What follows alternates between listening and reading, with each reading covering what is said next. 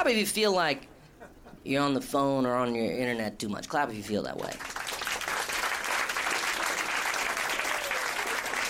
I mean, I'm clapping with you. That was damn near everybody. I feel it, man. Has anybody done anything to try to, you know, curb the amount of phone and internet time they have? Raise your hand if you've done anything to try to stop yourself a little bit. What did you do? Yes? You set the time limit. I know this trick. A little screen time thing. Thing pops up. You've hit your daily limit. Get out of here! I'm still going. that doesn't work. What else do you guys do? Raise your hands if you do something else. Anything else? What do you do, sir? Deleted Instagram. Deleted Instagram. Yeah, I did that, you know, like seven years ago. I deleted all, all my shit from my phone and everything. I mean, I, I still have the accounts, but it's not me, it's some lady. Um, but, you know, I felt this thing. You know what I mean? I've been feeling this for a long time, and I've done all these little things you guys are talking about, and I kept going further and further and further to where now I finally feel a little bit better. And you know what I had to do?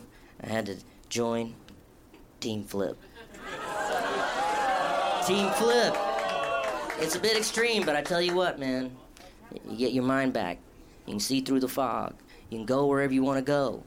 You just gotta write down detailed directions before you leave your house. Tough to get around sometimes. I mean, I can't do anything on that thing. I can just call people and text, and if I want to text, I really gotta want to say what I'm saying, because it takes it takes a minute. I'm on that T9 life. I just I had to I had to let go. You know, it was getting too much for me. I remember one time I had a moment. You know, you maybe you had moments like this. I was talking to my mom on the phone, and uh, you know, it was when I had the smartphone and I was on speakerphone, whatever, talking to her. And then, um, you know, at some point I was like reading stuff on the internet, and she was like, "What are you doing? Are you listening to me? Are you reading something?" And I was like, "Yeah." She's like, "What are you reading?" And I was like, 10 things Sean Paul can't live with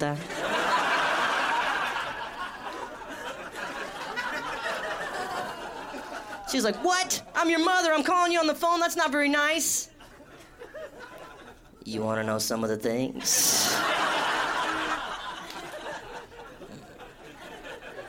you know, I was in my apartment last week and I was looking through these boxes and I found this old videotape. And it was footage of me from 20 years ago when I'd been doing stand up for just like a few weeks. This other NYU kid was like doing a documentary about me. And it was so wild. I was like in my dorm room writing jokes in a little notebook. And I took the NYU bus, came down to Washington Square Park, walked through the park, came down MacDougal Street, and walked down those steps right here. And then I came on this stage, this very same spot. It's actually the first place I ever did stand up in my entire life. And I realized, oh man, that's kind of exactly what I did today. You know, I was in my apartment, I was writing some jokes. I walked all the way down here, got to the cellar, let the manager know.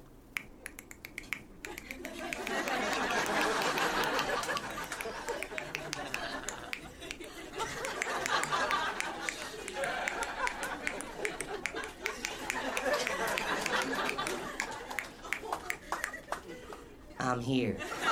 Watch Aziz Ansari, nightclub comedian, only on Netflix.